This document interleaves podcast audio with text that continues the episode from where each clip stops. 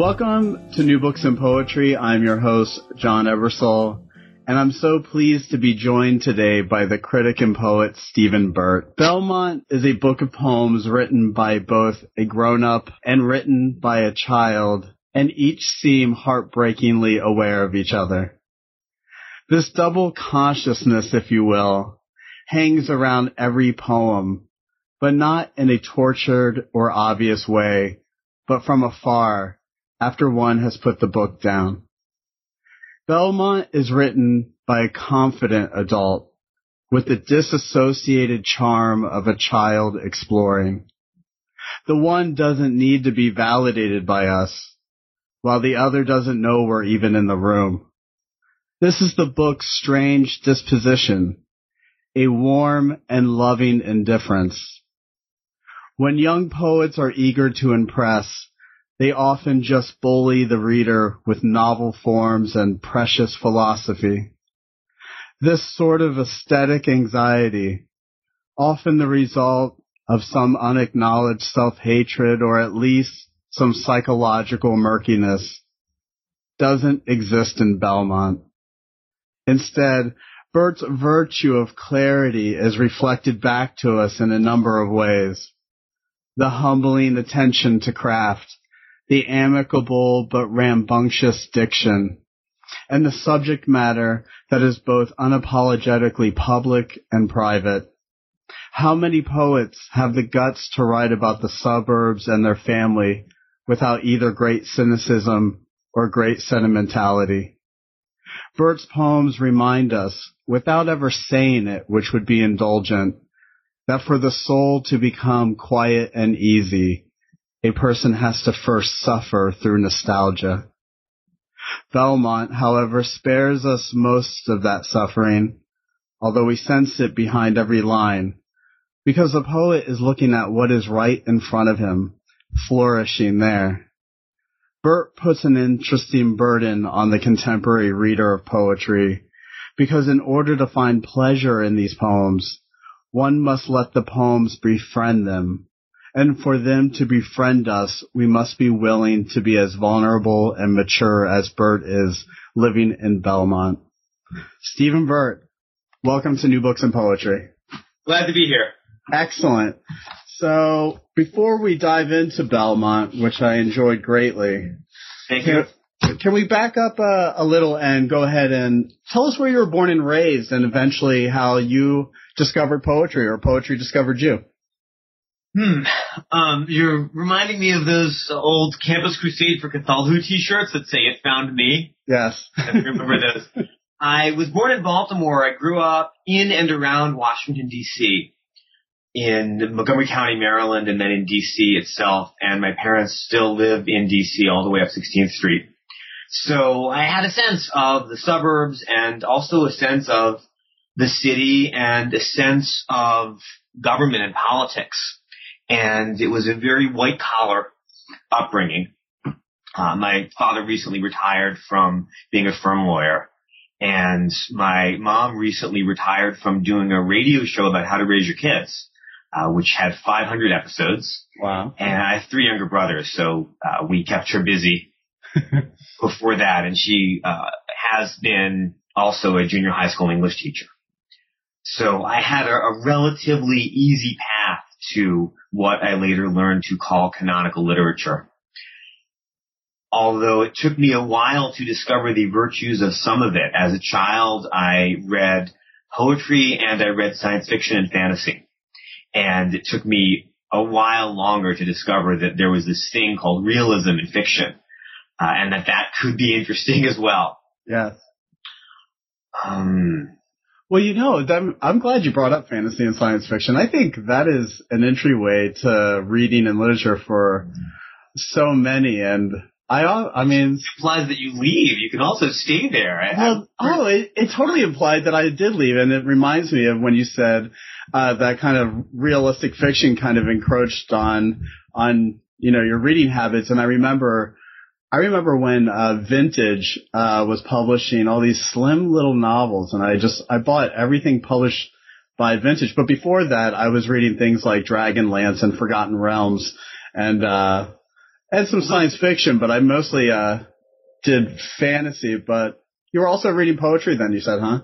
Yeah, yeah.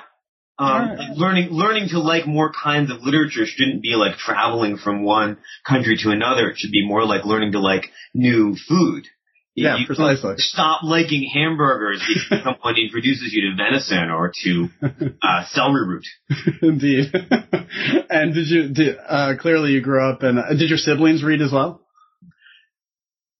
Yes, yes. Although they read different things. Mm-hmm. One of one of my brothers is uh, more musical than than literary. Uh, he was in a terrific neo new wave touring rock band for a while called Nodal, mm-hmm. and he is now one of the people who decides what music goes into advertisements. Wow.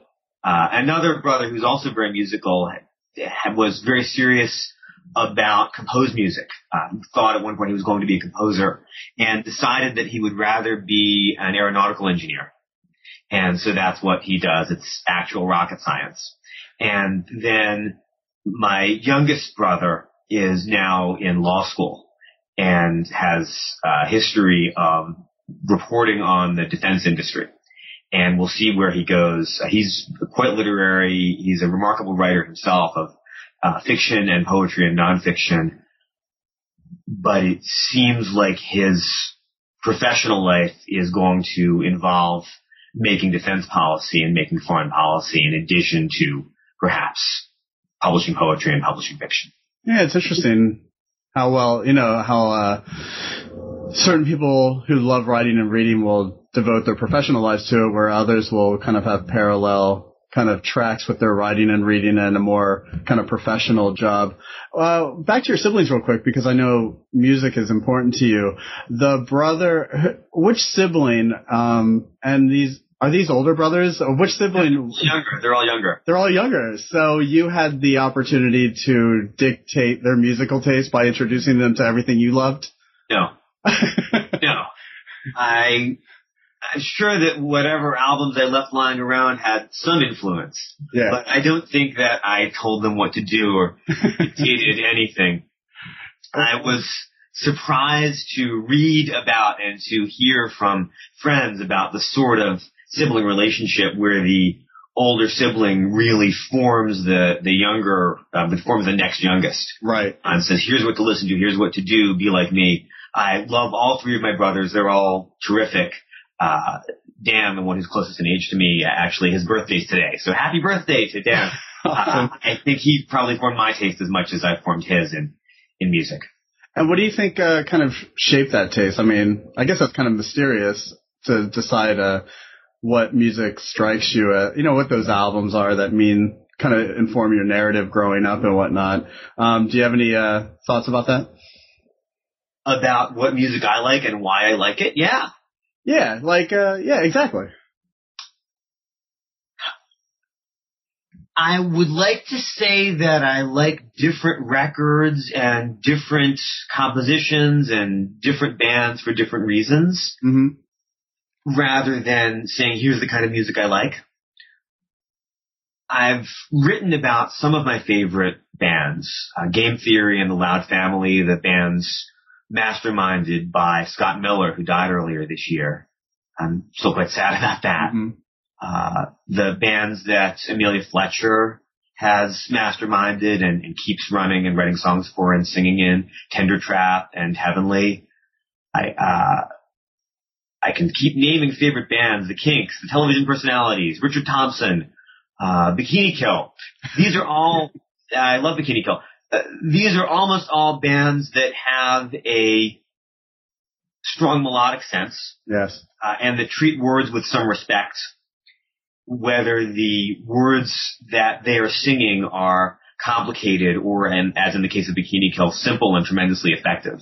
Mm-hmm. Um, they're all uh, acts, bands, artists that use a rock idiom, but are trying to do something with the rock idiom that is self-conscious and unpredictable and not party music mm-hmm. and not the blues.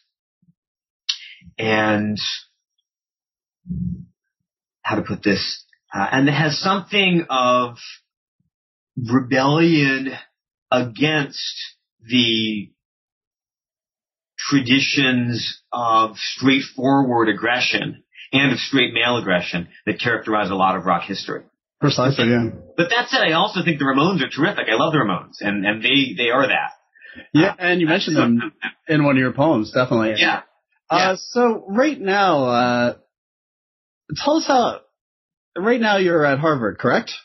I am. I'm physically at Harvard. I am. and and that's where you work as well, right? yes, yes. Harvard treated me very well. Uh, when did that happen, and uh, did it have any effect on you as a writer? It's quite hard for me to imagine what it would be like as a writer if Harvard didn't exist. Mm-hmm. I was at Harvard as an undergrad. I took how to write poetry classes from Lucy Brock-Broido and from Seamus Heaney. Lucy was tremendously influential as a teacher. Uh, Seamus Heaney was influential more as a presence and as someone whose poetry we were all reading. He was not the sort of workshop teacher who left a permanent mark on all of the students in his workshop in the way that somebody like Lucy Brock-Broido uh, has been and continues to be.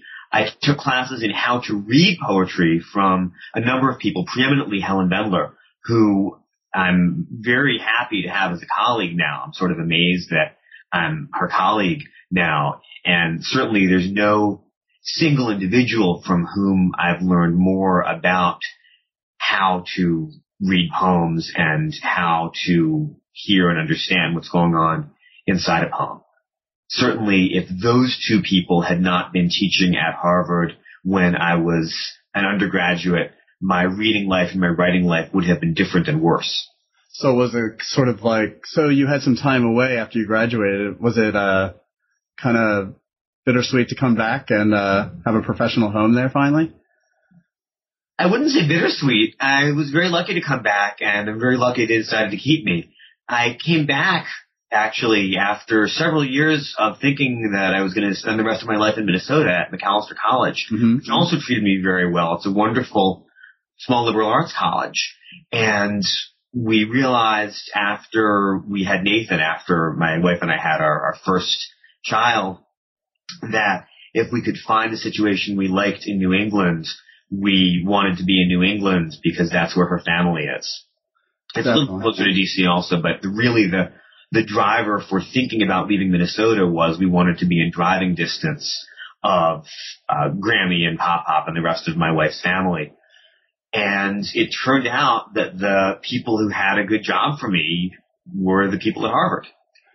And so it wasn't bittersweet to come back so much as wonderful and also slightly awkward. And the nature of the tenure process at Harvard meant that I then had to be sure that I really did finish the books that I was in the middle of writing and the articles that I was in the middle of writing as a critic Yeah. so that I could maximize my chance of staying here. And I got to stay here. Excellent. Yeah. Um, It is, I will say though that it is odd to be physically in the same buildings and blocks doing some of the same things that I was doing when I was 19. I don't feel that I've changed that much and yet I grade papers instead of hoping that my professors will give good grades to my papers. It is a bit awkward. yeah, is it strange like uh because a lot of times I teach freshmen and I'll be talking to the students and I I totally forget the age difference. I feel like I have that sensibility that we could chat about, you know, whether it is music or just a, you know, just anything going on. But sometimes I'll have a colleague remind me that, in fact, I'm a lot older than them and my life experience is somewhat radically different than theirs. And I should always kind of keep that in mind. And I know that, that, uh, kind of there's constant youthful quality to your work. And I was wondering how you, do you have the same experience with your own students where kind of the, the age lines dissolve and reestablish themselves? Yes. That said, the difference between a college teacher and traditional age college students, of course some college students are 30 and 40 and 50 and 70, but the difference between a college teacher, qua college teacher, and most college students that doesn't go away, I think, is not a difference of age, but a difference in authority and who has power over whom and for what. Yes. I, frankly, my life experience is more like the life experience of my students who were 20 who went to the same kind of high school that I went to, who grew up Jewish but not religious with enough money to take their friends out to eat when they're 16 and doing quiz bowl and so on. Yeah. My life experience is more like that student's then that student's life experience is like somebody else who's 20 who is from a coal mining family who had never seen Harvard until she got here. Right. right. So I, I, I think the differences within an age group are far greater than the differences between one age and the next, really.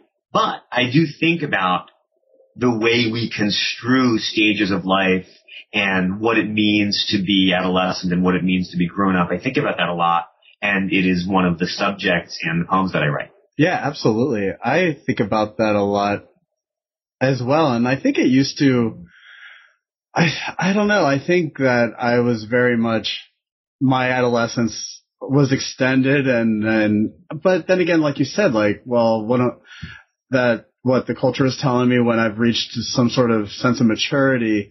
But I used to kind of wrestle with guilt sometimes, like, oh, I'm still listening to this, to this band out of Canada. What am I doing? You know, or I don't know. Sometimes I wrestled with, I had all these kind of youthful guilty pleasures or me and my students would li- be listening to the same thing. And, uh, I sometimes felt like I couldn't, like I wasn't growing up, but then that felt artificial at times too. And do you have anything to say about that? Yes, uh, there are entire poems about that. Definitely. I can say more to it. It's a large topic. Yeah. We are sometimes told that there are kinds of pleasure or kinds of wisdom accessible only to grown-ups, whatever that means. Mm-hmm. I am not sure that's the case. We're also told that there are kinds of pleasure accessible only to the young. That may be the case. I am sympathetic to this, uh, to this kind of point of view. I almost, and uh, I guess I was sort of joking, but sometimes I, when I hear sometimes something my in-laws will say, I will, I'll say to myself, I cannot trust anybody over, say, 60. I, like, I'll just stop trusting them. But, but that seems a bit unfair. But it goes against, it's kind of rubbing up against that idea that somehow age equates to some sort of wisdom. And in fact, I've, I've encountered many older people that appear to have none at all, where I can meet definitely somebody quite young who has a particular uncanny clarity about about certain sophisticated things. Yeah, part of and it's it's taste and it's also uh, ethics and responsibility. Part of the point of Dischord Records was that people who were 17, who were punk rockers, could be more responsible, could be better people in terms of living consistently and keeping their promises than most grown-ups. And that's turned out to be the case. Yeah, that's a pretty incredible point to think about. Um, and I, I, think I used to not think that because some of it, uh, having gone to a high school in Orlando, which was permeated with self-indulgence, I sometimes worried about the, about my peer groups and the way they were behaving. But in fact, I've discovered like most of them have made pretty good decisions in their life and have gone on to be quite responsible. So it's only shocking to see people I thought were going to end up in jail perhaps are, are flourishing quite well. Hmm. But, uh, why don't we, uh, well, real quick, I, I noticed in your, uh, well, I did want to ask you probably a cliche question. It has to do between, uh, your relationship as a prose writer and as a poet. Uh, do you see those two? Like, uh, are you writing one when you're not writing the other, or are, do you find that you can kind of bounce back and forth between being immersed in your poetry and being immersed in prose at the same time, or do you kind of keep those mutually exclusive? The short answer is bounce back and forth. Mm-hmm. That's number two of the four options that you've that you've given me. I can write critical prose whenever I have the time and the energy and I probably write something that looks like critical prose, whether it's part of the next critical book or a 500 word review or comments on student papers. I probably write something that is critical prose of some kind almost every weekday. Right. I write poems unpredictably. I'll go six weeks without working on any poems and then I'll spend all day uh, hiding from other responsibilities and working on a poem.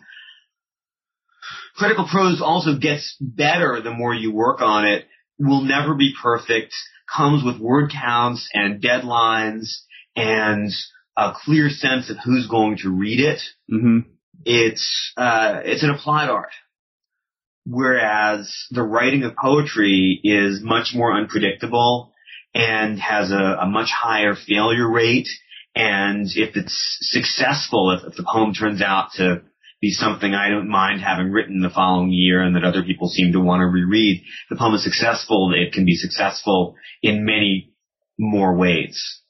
Yeah, I was, and it's kind of a, maybe a weird question, but as somebody who has, uh, received kind of like a lot of accolades and a lot of recognition for your critical prose, do you ever, does that ever put kind of a artificial pressure on how you want your poems to look? Are you, I mean, to be honest, reading Belmont, you seem utterly like inner directed and unconscious of, of contemporary taste or whatever. Uh, but you have this, this tremendous reputation as a critic. Does that ever like put, I guess I'm just keep repeating myself. Does it ever put pressure on you as a poet? I don't think so. You've asked me two questions, two wonderful questions at once. I'm going to disentangle and articulate them so I can answer them separately because they have different answers.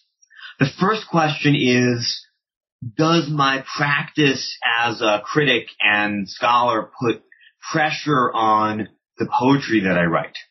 And the second question is, am I as a poet especially aware or unaware of the realm of possibilities of contemporary poetry of what other poets are doing. First question, I think my work as a critic frees me up a little bit to do what I want in my poetry because I'm not dependent on people liking my poetry for a paycheck or even for attention from the poetry world. I like attention very much. I also like health insurance and being able to pay our mortgage and our car payment and so on. Uh, and I like teaching and I get to do all of those things and I get to do them at Harvard just by writing criticism and scholarship. That means it's okay if I work for a long time on a poem that turns out to be a failure. It's okay if I don't publish poems prolifically. I didn't need to have three poetry books out within seven years for tenure. I just made that up. Uh, that's not, if Harvard treats, Harvard treats people who are hired as poets in a different way from the tenure track. I didn't mean to imply anything about our system. Um, but other schools might do that. I don't need to publish poetry to have or keep my job and I don't need to publish poetry to publish something about poetry and to be part of a conversation about poetry. So that is freeing. That enables me to worry less about how people will read my poems. And I think you detected that in the new book, and thank you. Now, are my poems conscious of the world of possibilities and the different sorts of audiences for contemporary poetry? I think that they are.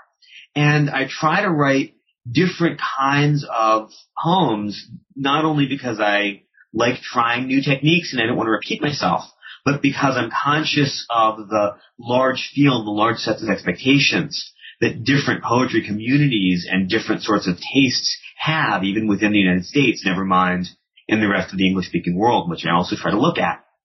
And I think I do consciously try to write some poems that are closer to prose sense, that are more like what would have been recognized as a poem in 1940 or 1840, and I try to write other poems that are more aggressively contemporary, or I'm not sure if my poems are ever really aggressive, uh, that are more uh, clearly and openly contemporary.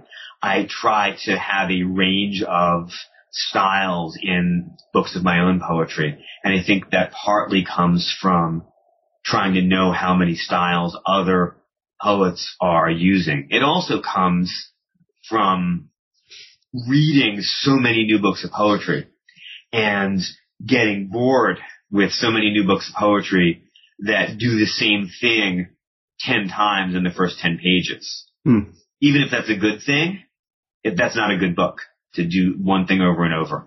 And I may try extra hard not to repeat myself as a poet because the work I do as a critic exposes me, unfortunately, to so many well-meaning and talented, especially newer poets who repeat themselves. Hmm. Thank you for that. Um, when I looked in the book in the notes and thanks section, I noticed uh, you wrote you were thanking various institutions and and publishers, but you say more generally during the years in which these poems came about. Mm-hmm. Um, so tell me how Belmont kind of came together as a manuscript. It sounds like there that the poems had been really kind of germinating for a while and kind of they and judging by what you were saying about how often you write poems compared to prose, that you know that the, you have kind of a nice uh, a steady pace getting the poems up. But how did Belmont come together as a manuscript? Well, all but two of the poems were written between 2006 and 2012. So it starts in Minnesota and it starts just before the earliest poems in it are from, with one exception, are from just before Nathan showed up in the world, just before he was born. And most of the poems in that I was writing in 2006 and 2007, and some of the poems that I was writing afterwards react in some way to the idea that I was going to be a parent and now I was a parent and now we have this infant and our lives have really changed. And we are a family with a child. Now we're a family with two children which is great. yes, congratulations. I feel bad that Cooper, who is three now, isn't in more of the poems in Belmont because the book went to press uh, when he was two-ish. Mm-hmm. And there was actually a chapbook that I wrote when he was an infant and I was home with him more called Why I'm Not a Toddler and Other Poems by Cooper Bennett Burt, age one. and they're versions of or responses to famous earlier poems. One of them is called In the Backseat of the Prius. uh,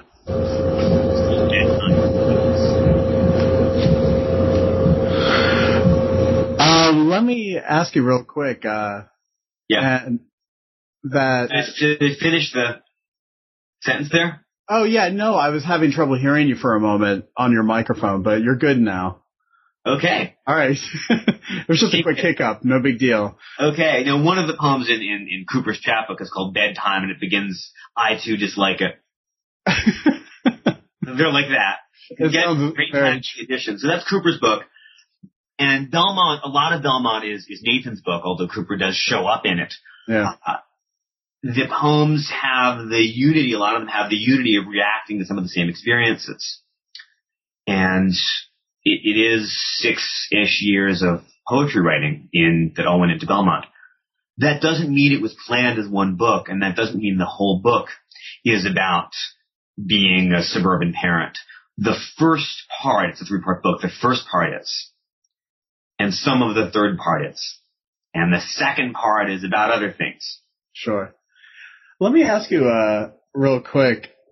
I think it's interesting because becoming a parent is such a radically life changing event. Yep. And sometimes I get a sense in contemporary poetry that, you know, people kind of like cringe at that subject matter when it's sort of the central moment of one's life. And I really liked the way you decided not to, uh, that you were going to apply your, your poetry to that experience instead of pushing it away. Um, did you ever have any hesitation at all though to kind of tackle the experience of parenthood and, and kind of family life? not in individual poems. I did in putting the book together. There were earlier versions of this book where part one, which is all family parenthood stuff, was part three. because I didn't want people who were not parents and who didn't want to think about parenthood all the time to be put off by the book. And then I realized that actually part one had to be part one. so I did worry about putting off non-parents or putting off parents who didn't want to read about dealing with kids yet again.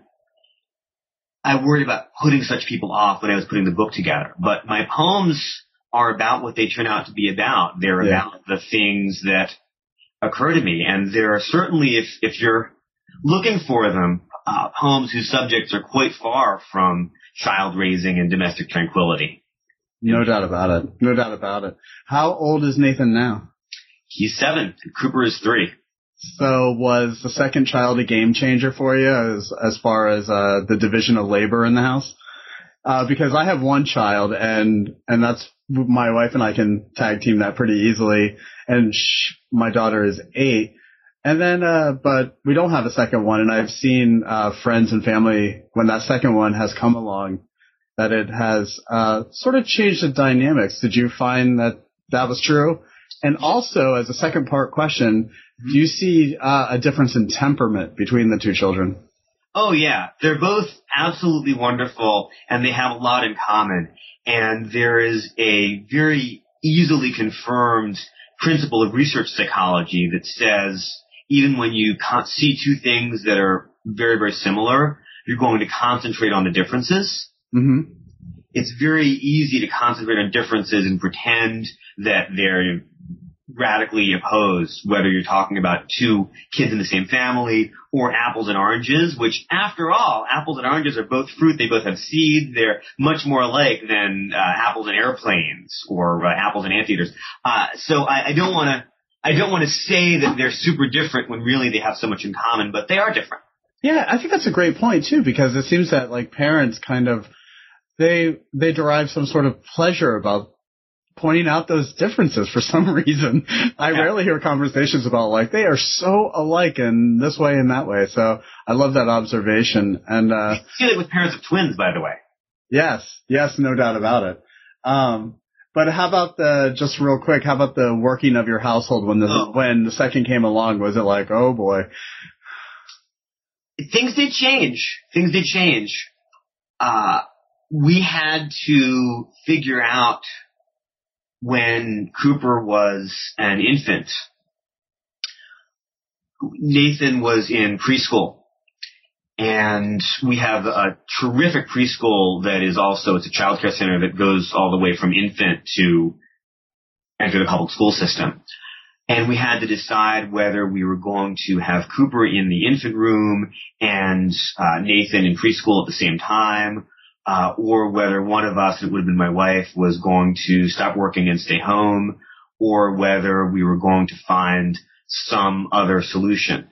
And fortunately, we found another solution, which I hope was the right solution, which was I had a new parent leave and I had a research leave and we found a terrific part-time nanny who started at 10 hours a week and gradually as the year went on, uh, had more hours so I could get some writing done.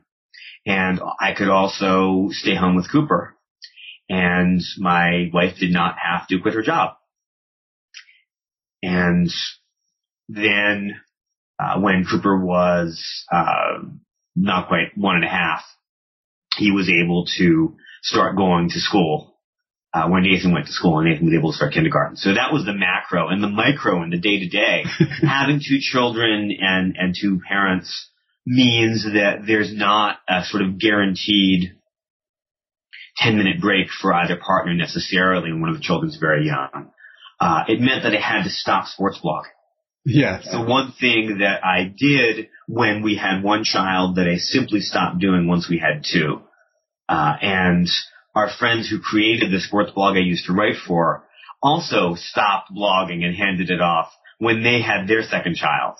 so sports blogging for free is something that you can't do if you have two young children. that is, yeah. that's a remarkable lesson. Yeah, I think things are things are a little easier in terms of can can I open a book? Can my wife open a book? Mm-hmm. now that Cooper is old enough that he's not likely to put non-food items in his mouth if we're not looking, for example. Definitely. Um, real, uh, before we get closer into Belmont, just real quick, um, uh, being a parent, uh, have you reflected on, on your parents in any different way? Do you see them any different or, or you just, I don't know. Uh, that, has it changed uh, your perspective of your parents at all? A little. It has changed in ways that I would have predicted, actually. Mm-hmm. Uh, it has not changed in ways that are very surprising. I appreciate the sacrifices that they made. Uh, that is one of those things that's a cliche because it's true. Right. Look both ways before you cross the street. That's actually good advice. Uh, I appreciate the energy that they used. Uh, and I appreciate also the, the fact that there are a lot of different ways to be a responsible parent. My parents have been very good about first providing advice and second saying, you know, the way that we did it is not the only way. Yeah, that's really supportive actually. Yeah. Um, to get to your po- they're around a lot. We're very lucky. We're shockingly lucky. Exactly, shockingly lucky. Yes, I've I've had that feeling as well. Uh, how do you compare Belmont to your previous books of poetry? Uh, any uh, can you pinpoint any fundamental uh, changes, or uh, is there kind of a consistency there? Yeah, uh, Belmont is a less anxious book, I think. Uh, it's a book where there's at least as much sadness, but there's less anxiety. Mm-hmm. It rhymes more. Uh, a higher proportion of the poems make prose sense.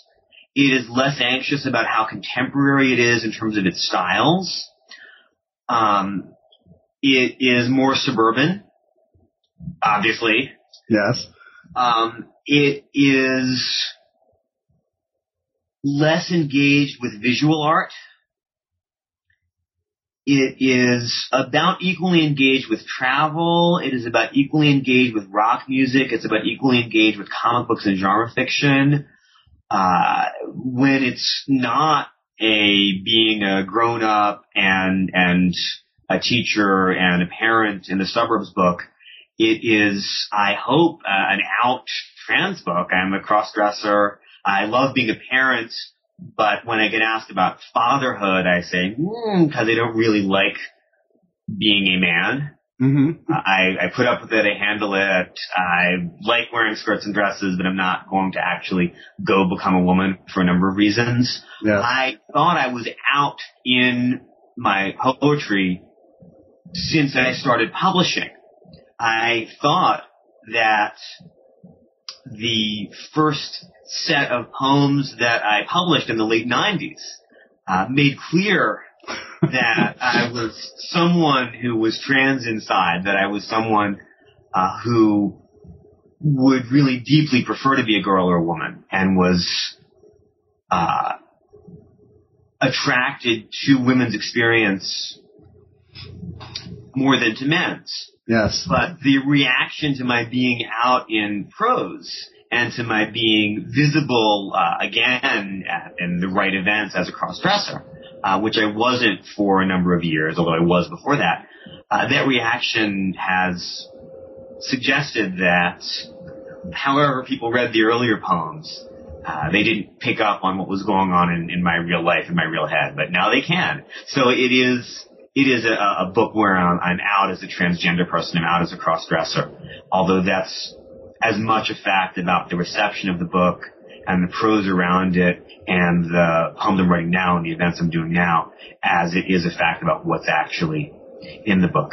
And then the, the last thing I suppose that makes Belmont different from my earlier full-length books of poetry, from the first two full-length books, is that it's a book about being a, not just a teacher, but a grown-up with professional responsibilities and having other people in workplaces, other people in, in institutions treat me as a responsible adult. There are poems about that as well, about the melancholy satisfactions of uh, relative economic good fortune and relative uh, being in a position of authority.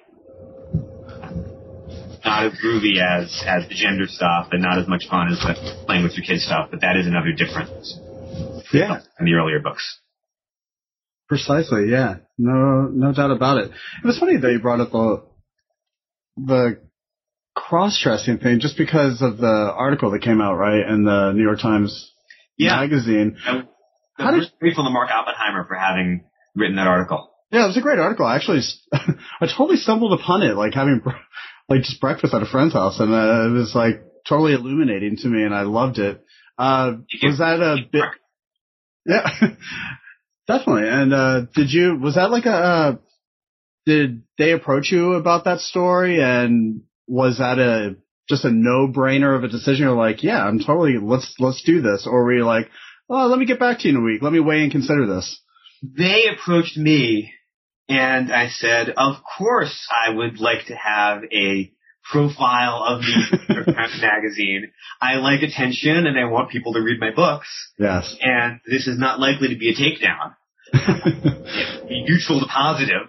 Uh, and it turned out to be very positive, of course. So it was a no-brainer to say yes to the article. It was not a no-brainer to say yes to the photos. It took me a little while to realize that I actually wanted pictures of me looking feminine. Yeah. I remember seeing those pictures, and they were they were quite nice. So I think uh, I know the photographer Gillian Laub a lot, and I uh, I'm I'm still learning the right things to do with with makeup and color contrasts, and uh, she she made me look wonderful. She made me look pretty, as pretty as I'm gonna look. I remember the color of the nail polish was uh, on one of the, you were sitting on a chair. I think it had it was like a green or a light green, and there was like silvers and whites, if I remember correctly, in that photograph with a black shirt. I think. Anyway, yeah, it was aesthetically pleasing. It didn't. uh It wasn't overstated. It didn't announce itself uh, obnoxiously at all. It was almost to the point where if you were walking down the street Mm-hmm. I'm not quite sure. Like it wouldn't like jump out at me at all. It would, it, there was something uh, easily integrated into the visual scape of, say, the public sidewalk. I don't know. I just they did a really great job. Look, we have neglected Belmont long enough. Why'd you title the book this? Why did I call the book Belmont? Yeah, was that like a no-brainer again? That was not a no-brainer. No, the book went through about five different bad titles before I realized that was what it wanted to be called. Belmont is the town where I live, and as far as I know, there's not anything else with that title, although there is actually great literature of Belmont. The distinguished and fun novelist Tom Perrotta is a Belmont resident, and a lot of the places in his novels, when they're not recognizably New Jersey or New Haven, are recognizably Belmont. Uh, so there is Belmont literature. Belmont is also the town or the suburb, really, to which the lovers flee in The Merchant of Venice. I remember seeing that little mention in your book. Uh, are you the type when you? How long have you lived in Belmont? We were lucky enough to find a condo there when we moved, so since 2007. And are you the type that immediately, like, say, immerses yourself in the history of the town and you want to know everything about it, or are you kind of more slow to that? I wanted to know something about it. Well, I have friends who, like, the minute they move to a new town, they're like sending me historical articles about it. You know? I wouldn't do that to you. Oh, okay. He did learn the history of the town. I think Jessie learned a lot of things before I did, but I know something about it. And it, it is in, it's an interesting little town. It has qualities that not all suburbs have, uh, that make it the right suburb for us.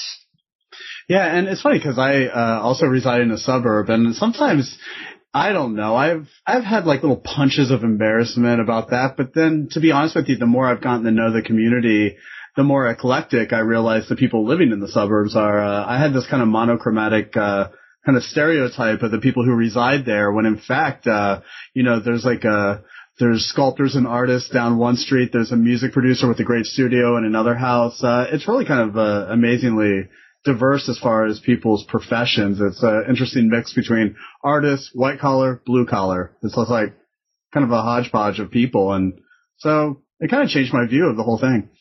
It's, it's possible that your suburb is more diverse than ours. yeah. Um, yeah you don't find that so much I may not have found it yet. There's Yeah. music studios. One of the things that Belmont is known for is music education. I see. Well, hey, let's let's finally get to these poems. We have. Sure. Uh, sure. I did want to start off with the very first poem of the book, and it's poem of nine of nine a.m. And real quick, there's a couple poems in which you uh, are very specific about the morning hours. We have 9 a.m., 7 a.m., 8 a.m., 6 a.m., and I couldn't help but think as a parent myself, and I don't mean to alienate anyone else, the mornings are probably the most, uh, it's like a, a high wire act sometimes in the mornings, or they seem the, the most, uh, uh, stimulating times are in the morning and the most, I don't know, uh, as a, as maybe it's just particular to my family's habits in the morning of how we have to rush out of here and get everything perfectly aligned. But why did you kind of focus in on that? What was the importance of kind of nailing down that specific time period of the day? Well, first I wrote Poem of 9 a.m., not thinking that it was going to be part of the series at all. And I think that lonely hospital Can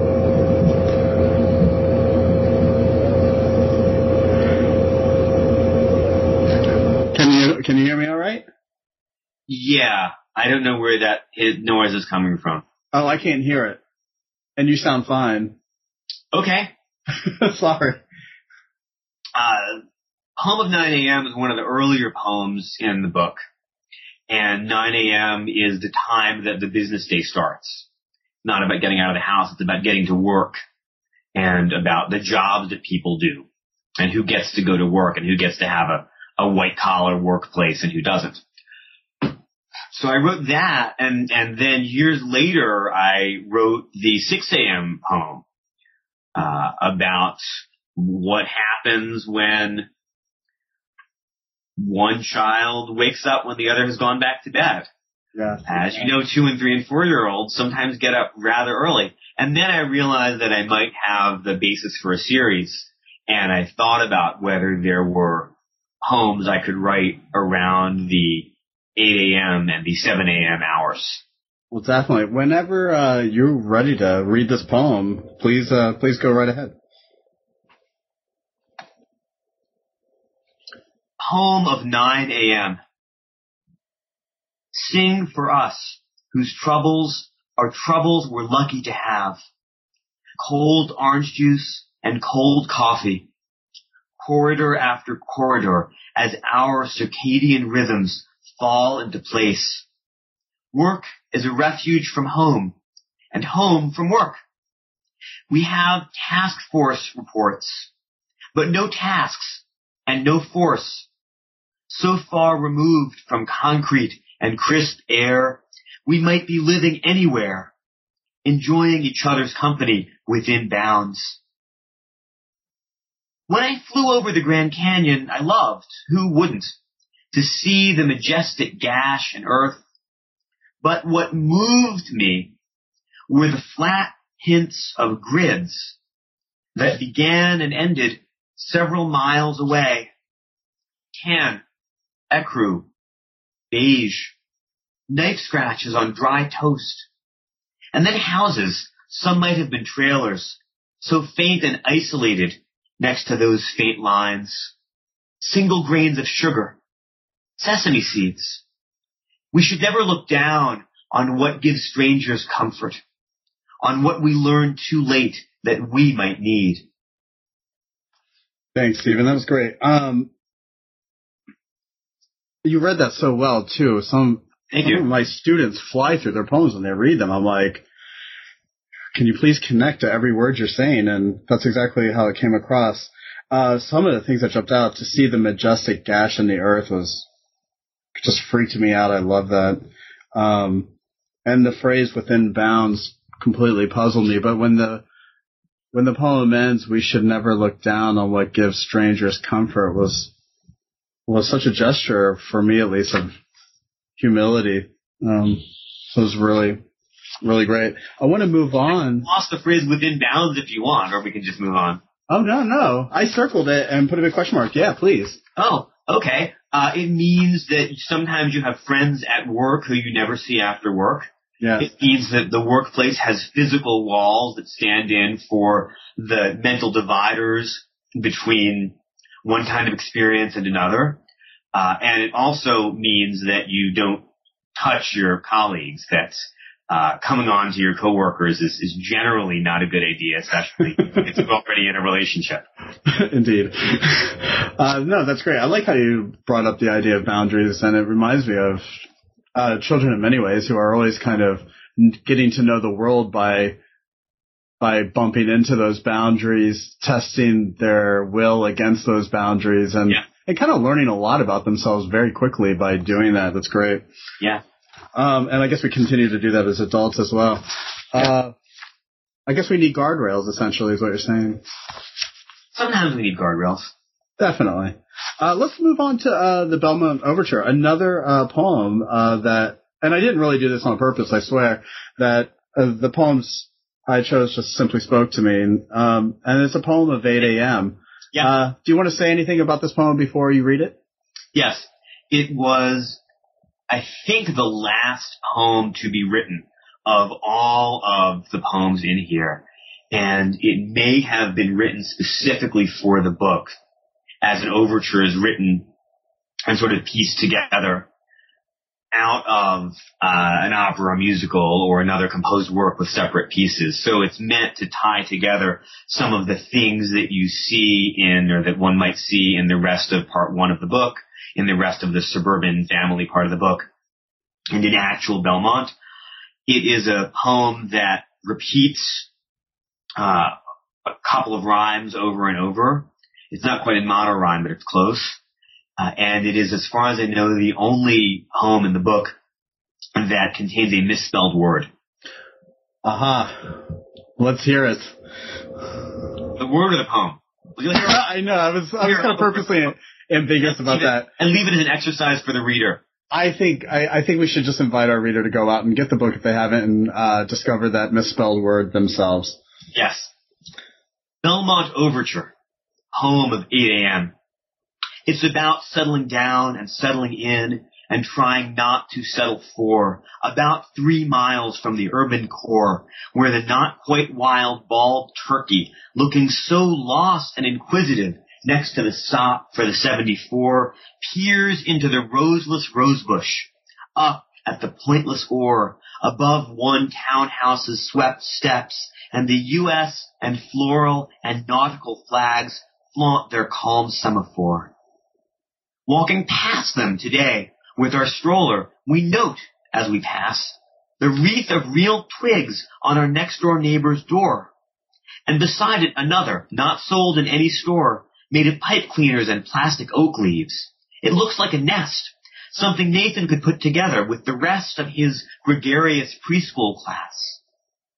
We have learned to carry everywhere sunscreen and insect repellent and pretzel sticks and aquaphor in case any shrubs scratch the kids. We mean it when we say we like it. We feel sure it's safe around here, and once we feel safe, it's our nature to say we're unsatisfied and pretend to seek more. Thanks, Stephen. That was that was great when you're describing. Uh, you know, we learned to carry everywhere sunscreen, insect repellent. Oh my gosh, I just feel the the ornaments of parenthood weighing down. One of the things when when you become a parent, you know, uh, if you've been watching people be parents and you talk about it, that your energy will change and your your time will change and your priorities will change. What I didn't realize was how much physical stuff I'd have to carry around with me, and we we sort of uh, graphed it. The maximum amount of physical stuff that you carry with you when you have a child, I think, is uh, about 18 or 19 months, and then it starts to go down. So there's something so greatly comical about it when I've been to the beach and seeing families just pulling carts behind them. There's some like some hard labor or some like there's a it's an image of uh like uh antiquity of like horrible labor of some sort. But there is one line in here that really kind of like surprised me and it was when right after that moment you said we mean it when we say we like it. And Yeah. I thought like, okay, like you mean it. And it, it kind of suggested to me that there might be a moment in which you either potentially have not meant it or that one is trying to convince themselves that they mean it. Can you kind of flesh that, that line out a little? Yeah. There's a certain stake it till you make it quality of some of the public and private things we're compelled to say and we may feel compelled to say about family life.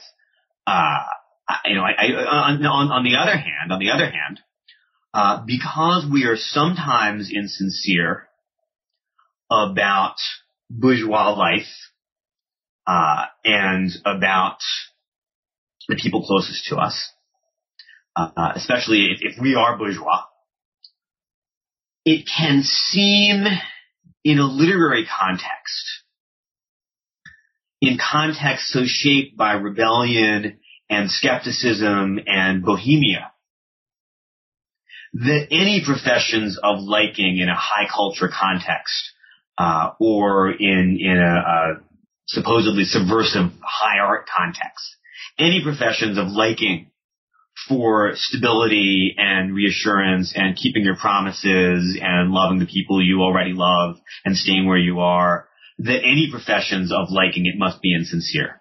And that's not the case at all. I mean it when I say I like it. Yeah. I am aware both of the history of saying we hate it and of the history of people being insincere about the suburbs. And that's yeah, gendered, by the way. Yeah, no doubt about it. And uh, the, yeah, that line just, oh, the whole poem just sort of, uh, yeah, I that was a rabbit hole I I immediately just gladly fell into, and I think you you explained it like. Uh, My rabbit hole is it an Updike reference? Is no, that- no, not at all. I didn't mean it. that's okay. that's so funny. Uh, there, is, there are there are buried allusions in there, but they're not the Updike. Okay. uh, let's let's move on to to autumn. Uh, it kind of uh, jumps a little bit forward, uh, but I would love it if you could read it. I, I really enjoyed this poem. I'm I'm so glad you like it. Now I will find it and read it. Yes. Uh, it is toward the back of the book, isn't it? To Autumn is actually, it turns out on page 18. All right. Dog ear was stealing. I, I have had dog ears do that too. To Autumn. Trash instead of geese has landed all over our pond. Single sheets of newsprint lie apart or overlap as if collecting dew. Our son, who has come here in a stroller to applaud birds, applauds their absence, stands and picks up rocks, enumerating. One, two, three, four, seven, eight. This year our summer lasts until October, an unhealthy state of which we take advantage, taking walks that last all morning, making pebbled tracks, staying away from the road. Meanwhile, big trucks patrol our Concord Avenue, their red sides single questioning, flourishing in circus script, like handbills old good news. Who but W.B. Mason? Who indeed? Yellow clover abides beside all our footpaths. Hundreds of miles away last night, a tumultuous infestation of gnats shut down for over an hour a baseball game. The Indians won. An opaque, sticky cloud befuddled the pitchers no end. By then, we were almost asleep. Myself and Jessie and Nathan in his crib, guarded by his fortification of blankets, for whose instruction our slow world was made. Thanks, Stephen. That was great. This poem really, uh, you know, and I kind of allowed myself to say, like, I might be totally misreading this, but when before I kind of get into that, uh, your sense of humor isn't apparent at first in these poems, but they start bubbling to the surface. Like, who but W.B. Mason? Who indeed? You know, it's just just struck uh struck me as funny. I don't know why, but the poem seems to be like uh each stanza seems to be building kind of somewhat mundane, and I don't mean mundane in kind of a negative way, but just kind of like, hey, these normal observations, and like sometimes uh, sometimes one might wonder, like, why am I doing this again? and then the poem seems to just fall right into the exact reason why all of these things are happening. And it seemed like at the end of the poem, you're like, ah, for this, for this I do it. And it was yeah. really, really touching. And the fact that autumn is uh, somewhat, somewhat being delayed, um, kind of speaks uh, of a certain energy as well in the poem. Um, I, I can talk about the poem if you like. I would love for you to things to. to say about it. There actually, this poem has an especially uh, sticky intertextuality to it. The title is, of course, the title of a poem by John Keats about the delights of the fruitful season and about compensation. In Keats's To Autumn, he says uh, to Autumn uh, that that it's, it's okay that the songs of autumn are not of the spring, uh, not not the songs of mating and of first love and of newness and of novelty and of excitement, uh, but rather the sounds of autumn and the feelings of autumn are feelings of repletion, of having made certain decisions, of having already borne fruit. Uh, Keats says, uh, where are the songs of spring? Now where are they? Think not of them, thou hast thy music too. And, uh, to autumn is also an evening poem, and this is an evening poem. So this is the Belmont version of To Autumn, of being satisfied with uh, having borne fruit, as it were. It's also a poem of anxiety about global warming, and it's a poem of trying to enjoy the awkward uh, half-formedness of toddler imagination and toddler language. It's also a little bit of a, a disguised homage, among other things, to some of the poems I was reading at that time by the, the very, very considerable, talented, powerful poet Don Revell uh, out in, in Nevada. Uh, it's one of two poems in here that I think are influenced by reading Don Revell's poetry, uh, which often drifts across or scans a landscape and tries to connect the distinctive features of that landscape to whatever is giving him purpose and meaning. And for him, what gives him purpose and meaning is often Christianity. Uh, he's got two kids and he puts them in his poems, but he also puts Christ and the Christ child in, into his poems. He's a very, very passionate religious believer, which I'm not. Uh, and he's also a baseball fan, uh, which I'm not. I, I don't mind watching it. I generally want the Red Sox to win, but that's not my sport. Uh, but it's, it's his sport. And I think, uh, the fact that I was writing about him and, and, and reading him when I was working on this poem has something to do with the nativity scene at the end and with the baseball. That was a real baseball game, by the way. The Yankees, I believe, and he's a Yankees fan, were playing the Indians. And, uh, the game was stopped for a while because there was a cloud of gnats so thick it made it impossible to play baseball. I remember that game. Okay. You may be a baseball fan. I- and also, you know, I'm, I'm from Washington DC, uh, where the, the American football team is called dreadfully the Redskins. yes, it's raised some controversy lately. It, it's, one might say it's simply racist. yeah. Uh, calling your team the Cleveland Indians isn't quite that bad, but it's a little dodgy. Uh, they, you know, if they were up to me, change their name. Uh, and it seemed to me that having nature try to prevent the Yankees from beating the Indians at baseball uh, was almost as good as having nature try to prevent the Yankees from beating the Indians during the several hundred year saga of uh, colonization and genocide that is part of the history of the North American continent. Goodness, I am so happy you unpacked this poem for me. Uh, and it's Wait, actually there's more. There's more. if you've if you've never lived in New England, you may not know that who but W. B. Mason is what it says really on the side of the. You oh, you know that. yeah, Uh, no, I li- not. I lived not too far from uh, Belmont for a while in this tiny town called Acton, which is Oh, right outside of uh, Concord, and and a tinier town called Maynard. So, uh, but it's a route- it's a Route Two town. Uh, you know, uh, What, what, what should be said in the podcast is that WB Mason is a stationary supplier, a, a paper company that might deliver paper to your office that is the sponsor of the Red Sox. Yeah. So their slogan and their logo are associated in New England with baseball. and you nailed the circus kind of vibe that uh, gives off when you see it. Because I didn't know when I first moved there. I did. I would see it, and I did never associate it like, oh, of course it's a it's a paper company, no doubt about. Like I didn't know what it was at first, but you know what's really nice uh, that you were able to talk at length about this poem because you know some poets are interesting in the way they write, and that it's a very mysterious art to them. They have trouble articulating, or they just don't want to, or they have difficult articulating that, uh, you know, kind of just what the poem not is about, but kind of the choices they made, what it came from.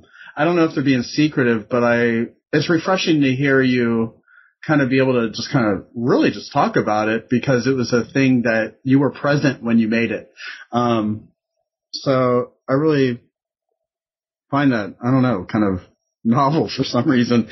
Let's, uh, let's move on. I want to, uh, take a look at the poem Flooded Meadow and it's toward the end of the book. Yep. Um, Got it. are you, it seems that there were, is there a, uh, a municipal drainage problem in Belmont? Because I feel like, uh, or there's these floods that have come up in your poems, I think more than once. Uh, is, is there anything you want to say about this, uh, poem and, and flood, what the change. flooding's all about? Change threatens us all. The flooding stuff is about uh, national and, and global eco catastrophe. It's not about Belmont. Uh, although we do live near a pond. Um, the pond grows, but it hasn't, since we've lived there, flooded in any way that uh, interferes with, with human flourishing. Yeah. Uh, but I do look at it sometimes and, and, and wonder how many other bodies of water are going to damage how many other lives. And the the meadow I was looking at when I started writing the poem was actually in Vermont. Okay. Not even I, I, I don't know that it's set in a place, uh, but I was looking at a, a meadow in Vermont when I started writing it uh, that was very wet. Yeah. And I did what I often do when I look at nature, which is I think about cities and human societies and how people live.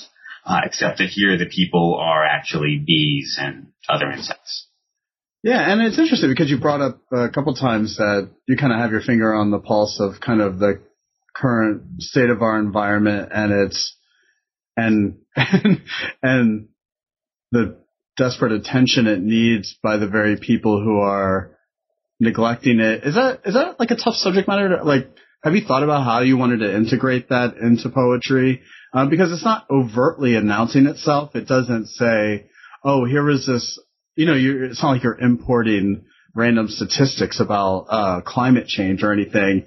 So it's it, there's a subtlety to it. And I'm wondering, uh, you know, is that something you had to wrestle with or negotiate? things I think about and have strong feelings about sooner or later show up in some of my poems. Uh, the fact that we're slowly baking the planet is something I think about, so it shows up in some poems. Yeah, I don't know. I guess there's something so refreshing. I don't know. Uh, I think it's just me, but I don't know why it seems crazy that you actually write about the things on your mind. So, uh, go, ahead and read, uh, Flooded Meadow. Flooded meadow. Low dandelion leaves are zoned commercial with their promise of puffballs to come. Bits of dew spackle the high grass asymmetrically. They are sleek apartment windows. Skyscrapers are weeds. Tall sprigs of goldenrod patrol the blown down city line. There is another world in this world, but it was not made for you. Round onion grass stalks are old monuments to persistence in hard times. You could live up inside one and learn to like it. Cramped quarters, cooking smells, and all. Two bees report on traffic, warning listeners to the Anemophily channel as the natural disaster of humanity comes closer every morning. Work while you can, they say. Thanks, Stephen. That was great. And this poem you said came out of an experience in Vermont. Um, the the phrase "there is another world in this world, but it was not made for you." Do you want to say anything about that? That that jumped out to me. And and I just want to say too is that your poems they honor um, they honor the image as a, a place to yield great meaning and and experience. And your images are always striking. You have a very good eye, and you guide the reader's eye very nicely. But you do have these moments of of aphorism in a way. Thank you. And you're welcome. And I was wondering if there is, and maybe you don't, but is there anything you want to say about this? There is another world in this world, but it was not made for you. Yeah.